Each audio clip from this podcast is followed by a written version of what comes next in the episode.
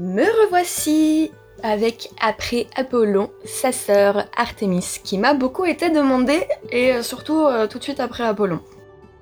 Alors Artémis, du coup, c'est la déesse de la chasse, la patronne des animaux sauvages, la protectrice de la nature et de la jeunesse, donc a priori un personnage pur et bienveillant, plus ou moins comme son frère. Mais en fait, c'est l'une des personnes chez qui le contraste entre bienveillance et intolérance est le plus marqué. Bienvenue dans Mythologie grecque décomplexée. Installe-toi confortablement et serre-toi un verre. Je te raconte l'histoire de la déesse du jour, Artémis. Alors commençons par le commencement. Artémis, c'est qui? Eh ben, c'est la fille de Dionysos et Isis, ou Perséphone est un inconnu, ou Déméter et Zeus, mais surtout Zeus et Leto. Encore une fois et rapidement, l'histoire se déroule comme suit. Leto est enceinte de Zeus et ça déplaît fortement à Hera qui tente ce qu'elle peut pour empêcher la naissance à venir. Elle menace de ne jamais laisser le soleil briller sur la terre où Leto accouchera et envoie à sa poursuite un monstre appelé Python. Leto arrive sur l'île d'Ortigie où elle peut enfin donner naissance, mais pas avant d'avoir souffert le martyr pendant des jours de contraction utérine parce que Hera a retenu Illiti pour qu'elle ne fasse pas son job de sage-femme.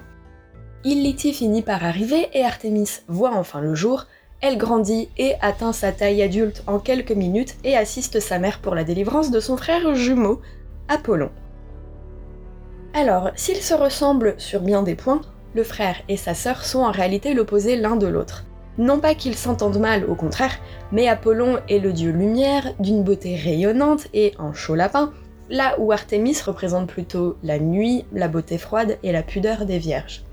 Le premier est souvent confondu avec le dieu soleil, Hélios, la seconde est souvent confondue avec la déesse lune, Sénélé. Et c'est encore un peu plus complexe d'ailleurs parce qu'on a aussi Hécate qui rentre en jeu, la déesse de l'ombre lunaire. On les regroupe souvent les trois ensemble, Sénélé, Hécate, Artémis, sous le nom des triples déesses de la lune.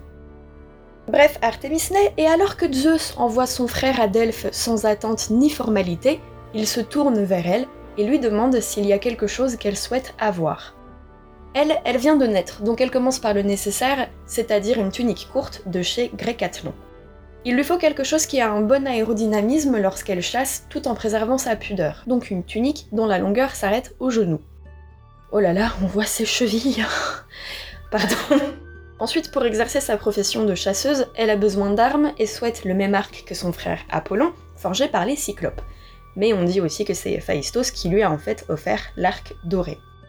Et la liste des trucs qu'elle veut ne s'arrête pas là. Elle demande d'autres choses qui pourraient paraître un peu exagérées si Zeus ne répondait pas en lui donnant encore plus. La meuf est euh, un peu pourri gâtée. Déjà, en tant que déesse, elle désire un lieu de culte et laisse le choix à son père parce que, bon, quand même, elle est pas difficile. Elle veut également la propriété des montagnes, et là non plus, bah, elle est pas difficile dans son choix parce qu'elle les veut toutes. Zeus lui dit, bah ok ma fille, il lui donne pour lieu de culte en fait 30 lieux de culte, et toutes les montagnes, et il ajoute en plus des bois sacrés. Elle veut aussi des chiens qui l'accompagnent dans sa chasse, ainsi qu'une vingtaine de nymphes vierges pour s'occuper des chiens en question, et une soixantaine d'autres nymphes vierges pour s'occuper d'elle en tant que dame d'honneur. Et un char, pour pouvoir se déplacer comme pas mal d'autres divinités. Zeus lui dit que les nymphes l'attendent en Crète, qu'elle trouvera six chiens et sept chiennes auprès du satyre Pan, et il lui file un char traîné par de splendides biches aux cornes dorées que Artemis a capturé à main nue. Elle se fait un petit plaisir et demande à ce que la quantité des surnoms soit égale à ceux d'Apollon, parce que c'est important. Du coup, elle en a une vingtaine que je n'énumérerai pas parce que même s'ils ont une signification en grec, ça reste des épithètes à la con et j'ai déjà 7 pages de script devant moi. Enfin, elle prie Zeus de lui laisser garder sa virginité à jamais. Elle refuse catégoriquement ce terrible péché qu'est l'union sexuelle. Elle rejoint donc la triade des déesses vierges de l'Olympe avec Estia et Athéna. Elle accorde une telle valeur à la pureté de l'hymen intact qu'elle intervient souvent auprès de ceux et celles qui viennent en perturber l'intégrité. Comme Athéna, elle a été surprise par des yeux indiscrets alors qu'elle prenait son bain, donc à poil évidemment, et évidemment, elle le prend plutôt mal. C'est ainsi que Actéon connaît un sort euh, pas ouf. Il était à la chasse avec ses comparses, mais dans le feu de l'action se retrouve séparé du groupe. Il s'aventure donc dans la forêt et tombe sur une source d'eau dans laquelle se trouvent des nymphes en train d'aider Artémis à faire sa toilette, donc à poil. Il a même pas le temps de mater à proprement parler qu'il se fait remarquer par la déesse, outrée. Elle lui aurait bien tiré une flèche dans la tête, mais jusqu'à preuve du contraire, on ne prend pas son bain avec ses armes à la main, donc au lieu de ça, elle lui balance un peu de flotte à la tête, tel Magikarp usant trempette, en lui disant Casse-toi, si tu peux oublier ce que tu as vu, je consens à ce que tu partes. Apparemment, on ne peut pas oublier la vue d'une déesse à Walpé parce que, alors que Actéon fait demi-tour, il sent des bois qui poussent sur sa tête, ses jambes qui passent derrière son dos, ses doigts qui se rassemblent et se transforment en sabots, et ses poils qui s'étendent à tout son corps. L'homme est devenu un cerf. Et en plus de ça, Artemis instaure dans son esprit une crainte permanente, ce qui fait qu'il est trop honteux pour retourner dans la civilisation et trop craintif pour s'aventurer plus profondément dans la forêt. Donc il reste sur place, complètement indécis. Et ce, jusqu'à ce que ses poteaux les chasseurs le retrouvent alerté par ceux qui étaient avant bah, ses chiens de chasse, mais lui, il a plus de larynx humain pour parler et leur expliquer la situation, donc il se retrouve à fuir, avant de se prendre les flèches de ses ex-compagnons et de se faire déchiqueter vivant par ses propres chiens. Voilà, et Actéon n'est pas le seul à avoir vu Artémis dans le plus simple appareil. C'est ainsi que Cypriote a lui aussi connu un changement de nature, mais pas tout à fait le même. Alors que la déesse pudique prenait encore son bain toujours à poil, il la trouve lui aussi par hasard. Elle ne consent pas à le laisser partir, mais elle est quand même attendrie par le jeune âge du garçon et lui permet de rester auprès d'elle et de faire partie de son entourage. Mais pour cela, elle lui fait changer de sexe afin qu'il devienne une demoiselle vierge parmi toutes ces nymphes vierges. Cela porte à notre attention la nature antédiluvienne de la dysphorie de genre. Sur cette remarque dont tout le monde se fout, ce n'est pas juste la vue du corps en chair et en os de la déesse qui est réservée aux vierges. Ah non non, la meuf a aussi rendu fou deux mecs, parce qu'ils ont vu une certaine statue d'elle que seules les jeunes demoiselles pures de la région du bas peuvent admirer. C'est peut-être un peu excessif. Euh, là aussi, bah, plutôt que de les rendre fous, elle aurait pu être un peu plus sympa et leur faire faire un changement de sexe exprès pour rejoindre à leur tour sa secte des coincés du Huc coincé du Huc que quelqu'un a tenté de dévergonder justement. C'est le dieu fleuve Alphée, qui s'est épris d'une nymphe alors qu'elle se baignait à poil dans ses eaux. Elle remarque qu'il tente une approche et fuit immédiatement tandis que lui cherche à la rattraper. Sentant que la défaite est en train d'arriver, elle implore Artémis de la sortir de cette situation. Artémis, elle est touchée par la pureté de la nymphe et crée une énorme fissure dans le sol à l'endroit où se trouve la fuyarde et son chasseur, qu'elle relie ensuite à l'île de Délos où elle est née, puis elle change la nymphe en une fontaine qui jaillit donc à Délos. Bon, malheureusement, Alphée c'est un dieu fleuve, donc mélanger une eau à une autre eau, c'est pas compliqué, et du coup, il unit sa propre flotte de fleuves à la flotte de la fontaine. Alphée qui d'ailleurs a ensuite voulu se faire Artémis elle-même et avec un tel acharnement qu'elle a dû se planquer avec ses nymphes puis se couvrir la tronche et la leur de boue blanche pour être méconnaissable et que Alphée ne puisse pas savoir qui de toutes ces femmes est celle qu'il convoite. Malinx le lynx. Un autre glandu plein de testostérone a tenté de choper une nymphe et celui-ci il a réussi. Eh oui, c'est notre fameux Zeus qui a dupé Callisto en prenant l'apparence de Artémis pour se rapprocher d'elle et la choper contre son gré évidemment. Callisto tente de cacher sa honte à Artémis, mais alors qu'elle rejoint la suite des nymphes qui accompagnent la déesse, celle-ci décide que c'est l'heure de prendre le bain. Encore, passe leur vie à faire ça. Donc tout le monde se dessape, sauf Callisto, qui n'ose pas montrer son corps profané. Elle finit tout de même par retirer ses fringues et se cache timidement avec ses mains, mais Artemis crame tout et lui ordonne de s'éloigner et de ne jamais revenir, et de ne surtout pas se baigner parce qu'elle a été souillée par ce terrible crime du péché du délit qu'est une union sexuelle, non consentie qui plus est. Sympa. Bon, tu l'as compris, elle est intransigeante. Là où Apollon fait un peu plus ferme mais tempéré, on sent en Artémis un sang qui chauffe très très vite et un tempérament implacable. Et quand bien même elle a des réactions un peu extrêmes, c'est souvent avec une certaine notion de justice et de raisonnement, Par exemple, lors de la guerre de Troie, elle n'hésite pas à tirer des flèches sur sa famille divine, ce qui l'amène à se quereller un peu avec son frère, qui ne prend pas trop part à l'embrouille et qui refuse de répondre aux provocations de Poséidon. Elle soigne également Aîné, un héros troyen, après que celui-ci ait été blessé sur le champ de bataille. Vient le tour de Héraclès, qui dans le cadre de son troisième travail doit capturer une biche. Tu te rappelles des quatre biches qu'Artémis a chopées et attelées à son char? Mais il y en avait une cinquième qui lui a échappé et qu'elle a laissée tranquille. C'est cette biche en question que Héraclès doit ramener à son pet burn de cousin. Pour l'attraper, il lui tire une flèche dans les pattes avant, ce qui l'immobilise. Artémis débarque en menaçant d'appeler la SPA, mais Héraclès argumente qu'il a pas fait couler le sang.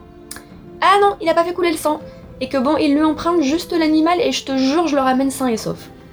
La chasseresse lui dit que tant qu'il ne blesse pas la biche, elle consent à ce qu'il accomplisse son travail. Un peu paradoxal de la part d'une chasseuse qui bute toute la faune locale pour le sport, mais après tout, tous les dieux ont euh, un peu leur moment d'hypocrisie. Pour revenir sur les réactions excessives, abordons de nouveau la question de la virginité. Bah oui, parce qu'en fait, on tourne un peu autour de ça, hein. Donc Artémis a provoqué la mort d'un tyran pour le punir d'avoir causé le décès prématuré de l'une de ses prêtresses. En effet, cet homme moyennement respectable a violé la jeune femme qui s'est suicidée pour ne pas avoir à vivre avec la honte des femmes bafouées. Artémis en a été profondément blessée et a fait en sorte que le tyran se fasse assassiner. Il y a aussi Orion, un grand mortel d'une beauté incontestable, qui est devenu un chasseur d'Artémis après avoir connu quelques mésaventures. Seulement, ce n'est pas en s'attirant les faveurs de la déesse que les dites euh, mésaventures euh, prennent fin. En effet, on a plusieurs versions de ce qui lui arrive et aucune n'est bien glorieuse. On dit dans un premier temps qu'il s'est mis Apollon plus ou moins à dos parce que celui-ci a eu peur que Artémis finisse par être Artémis à l'épreuve par le charme du jeune homme et qu'elle succombe et s'adonne au terrible crime du péché du délit de l'horreur qu'est une union sexuelle consentie. Donc Apollon a fait envoyer un scorpion tuer Orion, puis ça marche pas, alors il dupe Artémis pour qu'elle le tue elle-même avec une de ses flèches. Une autre version plus brève dit que Orion a tenté de violer Artémis ou une de ses nymphes et que du coup Artémis l'a tué. Et euh, en fait, elle se limite pas à tuer les hommes, elle tue aussi les femmes. Alors jusqu'ici, elle a pas tué les femmes parce que bon, c'était un peu des victimes, mais elle hésite pas à les mettre à mort quand elle participe de plein gré au terrible crime du péché du délit de l'horreur qu'est cette abomination appelée une union sexuelle consentie entre deux adultes responsables. Contexte? Une de ses prêtresses est tombée amoureuse et s'est offerte à un jeune homme, mauvaise décision initiale. Ils ont fait l'amour dans le temple d'Artémis. Mauvaise décision fatale. Artémis est choquée et envoie la peste décimer la ville jusqu'à ce que le couple soit assassiné en sacrifice et chaque année il faut réitérer l'opération avec le plus beau garçon et la plus belle fille de la ville si on ne veut pas que la peste revienne MDR sympa. Elle a aussi tué Coronis, l'une des compagnes d'Apollon, après que celle-ci l'ait trompée avec un mortel. On dit généralement que c'est Apollon qui l'a tuée dans un élan passionnel, mais on attribue aussi sa mort à Artémis, sur la demande d'Apollon, qui aimait trop Coronis pour tirer lui-même la flèche. Les frères Othos et Ephialtès aussi ont connu le jugement fatal de la prude déesse. Alors eux, c'est deux géants plutôt ambitieux qui veulent se taper respectivement Héra et Artémis, qui de leur côté n'étaient pas euh, particulièrement d'accord. Ou face et cherchent d'abord Artemis qui aura bah, raison d'eux. Ils la trouvent et elle engage une course-poursuite et les entraîne jusqu'à l'île de Naxos où elle se cache et se transforme en biche. Les deux frères voient cette biche et décident de la capturer. Malheureusement pour eux, dans cette course-poursuite, ils se séparent et se perdent de vue dans la forêt. Ils déboulent chacun de part et d'autre d'une clairière, au milieu de laquelle se trouve paisiblement Artémis transformée en biche. Ni une ni deux, nos gros glandus lancent leur javelot avec toute leur force pour atteindre la biche, mais de nouveau Artémis disparaît, et les deux frères ont juste le temps de voir les javelots siffler à travers la clairière et les atteindre l'un l'autre, sans leur laisser la moindre chance de les éviter. C'est ainsi qu'ils se sont accidentellement entretués. Tu te rappelles sûrement de Niobé que j'ai mentionné dans l'épisode sur Apollon et la façon dont elle s'est fait massacrer ses enfants par Artémis et Apollon pour punir sa vantardise et l'offense qu'elle avait faite à Leto et sa capacité à enfanter. Évidemment, ne pas respecter le culte d'un dieu est un super mauvais move qui ne pardonne pas, et là il ne pardonne pas. Et le fait d'être une nymphe te donne pas droit à un sort plus clément. En témoigne Eutémia, qui s'est fait cribler de flèches par Artémis avant d'être traînée, agonisante aux enfers, vivante, par Perséphone. Mélanipée aussi a méprisé le culte d'Artémis et a un peu moins douillé, mais s'est quand même fait transformer en animal. Bissa également s'est fait transformer en animal après avoir volontairement gêné le passage du cortège d'Artémis à un carrefour giratoire vêtu d'un gilet jaune. Lygdamis, quant à lui, a eu l'idée de génie de piller un sanctuaire d'Artémis, ce qui lui a valu de voir toute son armée, ainsi que sa propre personne, crever petit à petit par cette maladie sympathique et pas du tout utilisée à tort et à travers par tout le monde pour n'importe quelle raison, qui est la peste. Ensuite, Euné, le roi de Calydon, a également manqué le culte de la déesse de la lune, par accident ou volontairement, et a retrouvé son royaume complètement défoncé par un giga sanglier monstrueux et d'une violence inouïe. Oui, je te l'ai dit, c'est parfois excessif, mais justifié. Et c'est parfois excessif, et pas forcément justifié.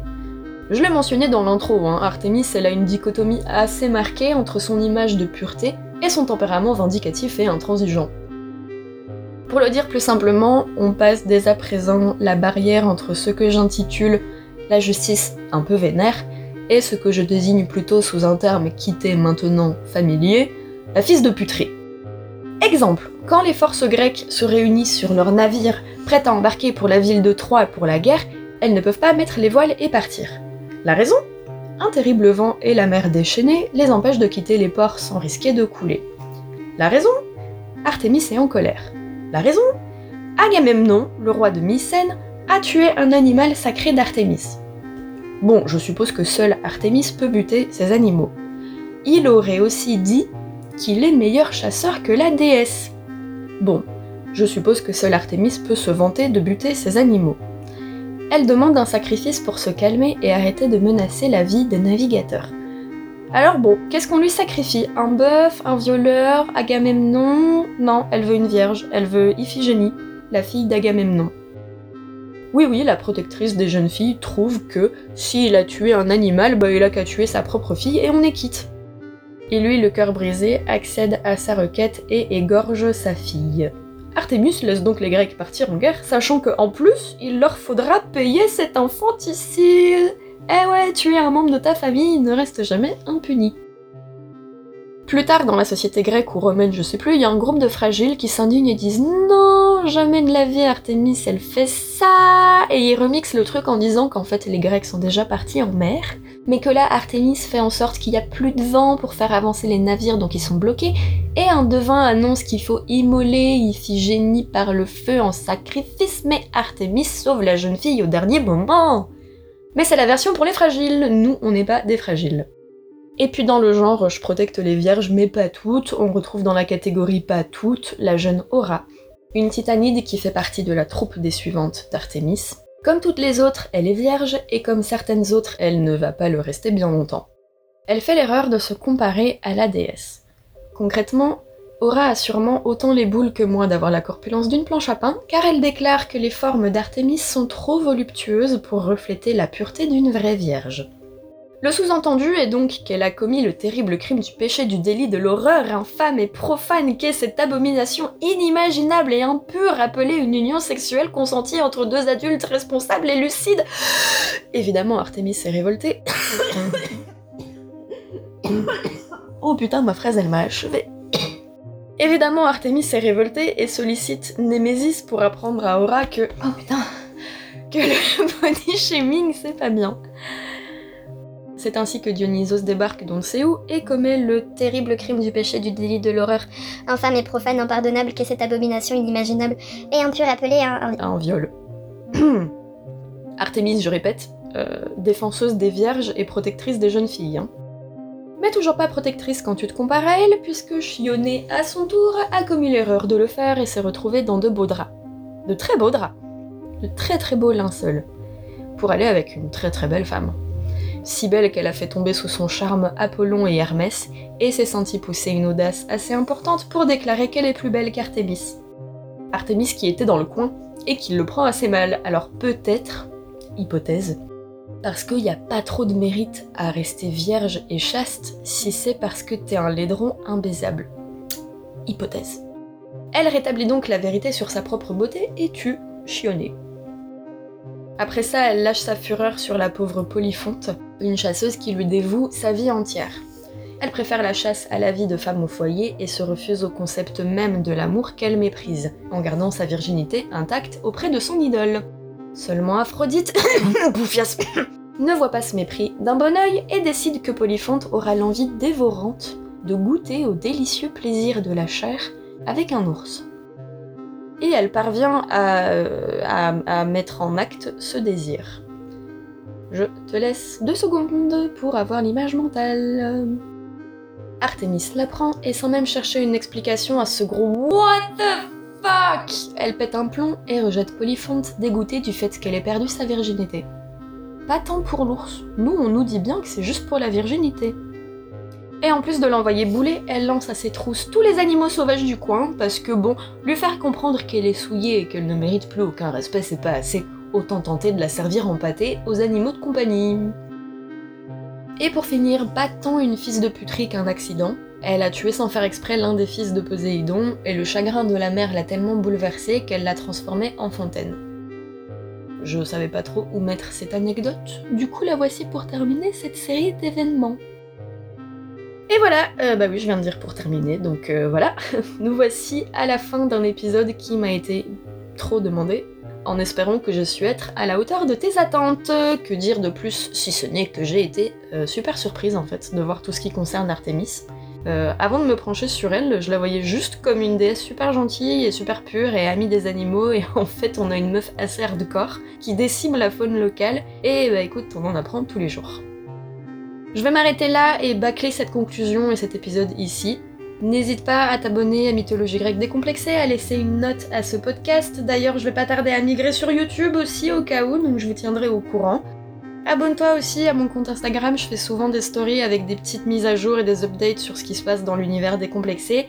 Va voir également le Instagram de Johan qui s'occupe de faire les covers euh, de chaque épisode, il est vraiment très talentueux. Quant à nous, on se retrouve dans 15 jours pour un nouvel épisode de Mythologie grecque décomplexée. C'était Margot pour te divertir. Ciao